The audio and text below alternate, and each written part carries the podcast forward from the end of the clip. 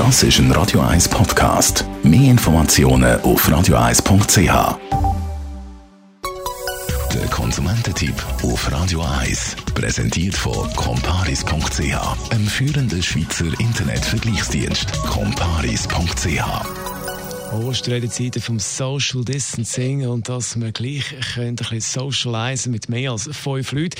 Gibt es natürlich verschiedene Apps und Programme, wo man sich da virtuell kann treffen kann. Das Thema Videokonferenz in Zeiten vom Homeoffice haben wir bereits schon besprochen. Letzte Woche Jean-Claude Frick, Digitalexperte bei Comparis. Zum Privat einfach ein bisschen miteinander kommunizieren. Was ist da gut?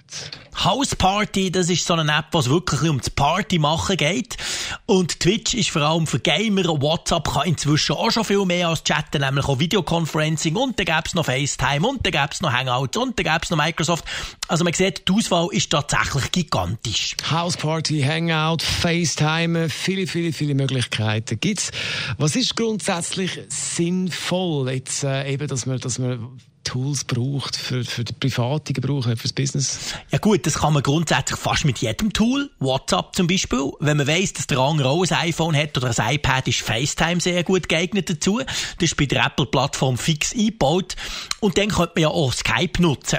Ein Vorteil, den zum Beispiel Google bietet mit Hangouts oder Google Meet, ist, dass es im Browser funktioniert. Das heisst, man muss nichts installieren und je nachdem, wenn man eben zu mehreren will, also nicht nur zu zweit oder zu dritt, sondern sagen wir mal zehn Leute möchte sehen und mit denen pläudern, dann sind Tools auf dem Laptop definitiv sinnvoller als auf dem Smartphone, weil es wird ganz furchtbar unübersichtlich auf dem Smartphone. Ja, eben ein guter Freund von mir hat eine Geburtstagsparty virtuell gemacht, wo wir uns alle dazugeschaltet haben. Was muss man da beachten? Die meisten Tools funktionieren so, wenn es mehrere sind, dass der, der redet, wird den anderen immer im grossen Bild angezeigt.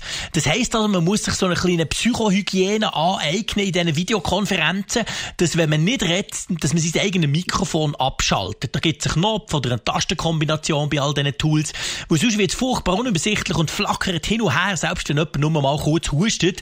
Also vielleicht vorher, bevor man so eine Videokonferenz macht, schnell ein paar Spielregeln definieren, damit es dann wirklich spaßig wird und einen nicht mehr verwirrt. Das ist Jean-Claude Frick, Digitalexperte bei Comparis mit Tipps, wie man mit den Freunden kann sich virtuell treffen Das ist ein Radio 1 Podcast. Mehr Informationen auf radio1.ch.